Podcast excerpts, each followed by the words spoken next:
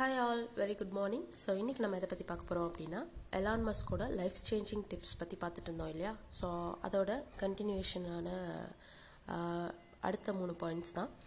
So அதில் முதல் விஷயம் என்ன சொல்கிறாங்க அப்படின்னு பார்த்தீங்கன்னா learn to be your judge and jury அப்படின்னு சொல்லி சொல்கிறாங்க அதாவது மஸ்க் மாதிரி ஹை அச்சீவராக நீங்களும் ஆகணும் அப்படின்னா உங்களை நீங்களே கொஷின் பண்ணிக்கிறதுக்கு கற்றுக்கணும் உங்களை நீங்களே கொஷின் பண்ணி அதுக்கு ஜட்ஜ்மெண்ட் பண்ணி கண்டினியூஸாக வந்துட்டு உங்களை நீங்கள் இம்ப்ரூவ்மெண்ட் ஸ்டேஜில் தான் கொண்டு போயிட்டு இருக்கீங்களா அப்படின்றத வந்துட்டு என்ஷோர் பண்ணிக்கணும் அப்படின்னு சொல்லி சொல்கிறாங்க ஸோ நீங்கள் வந்துட்டு சில நேரங்கள் பண்ணிகிட்டு இருக்க விஷயங்கள் சரியா அப்படின்றத நீங்களே வந்துட்டு நடுவில் செக் பண்ணி பார்த்துக்கணும்.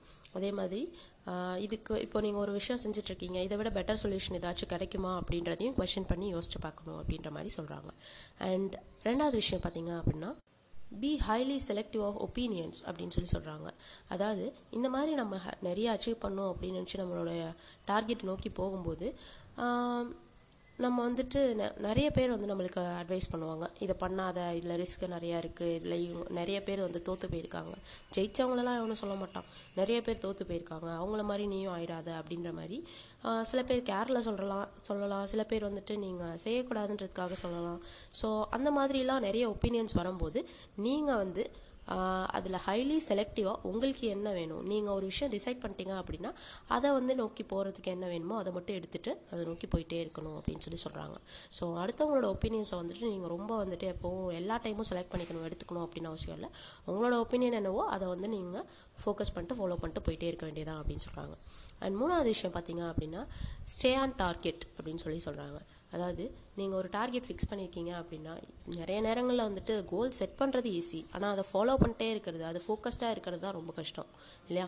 ஸோ அது வந்துட்டு எப்படி நம்ம வந்து பண்ணுறது அப்படின்னா அதுக்கு ஒரு டிப்ஸ் கொடுக்குறாங்க.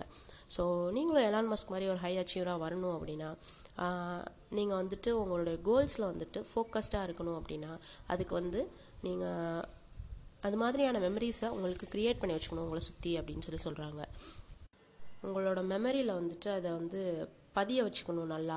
அதே மாதிரி உங்களை சுற்றி இருக்க விஷயங்களில் மெமரி எய்ட்ஸ் மாதிரி க்ரியேட் பண்ணிக்கணும். உங்களோட கோல்ஸில் நீங்கள் வந்து ஃபோக்கஸ்டாக இருக்கிறதுக்கு எந்தெந்த விஷயங்களாம் உங்களுக்கு ஞாபகப்படுத்திகிட்டே இருக்குமோ அதை வந்து நீங்கள் சுற்றி எப்போவுமே வச்சுக்கணும். ஈவன் சோஷியல் மீடியாஸில் கூட உங்களுக்கு வந்துட்டு பிரயோஜனமாக இப்போ நீங்கள் புக் படிக்கணும்னு ஆசைப்பட்றீங்கன்னா புக்ஸ் ரிலேட்டடான ஆப்ஸ்லாம் நிறைய இருக்குது ஸோ அதை வந்துட்டு உங்களை வந்து ஃபோக்கஸ்டாக வச்சுருக்கோம் இல்லையா எல்லா டைமும் அந்த மாதிரியான விஷயங்களை பண்ண சொல்கிறாங்க ஸோ எஸ் மக்களே முதல் விஷயம் முதல் விஷயம் learn to be your judge and jury so உங்களை நீங்களே ஜட்ஜ் பண்ணிக்கோங்க கொஷின் பண்ணிக்கோங்க.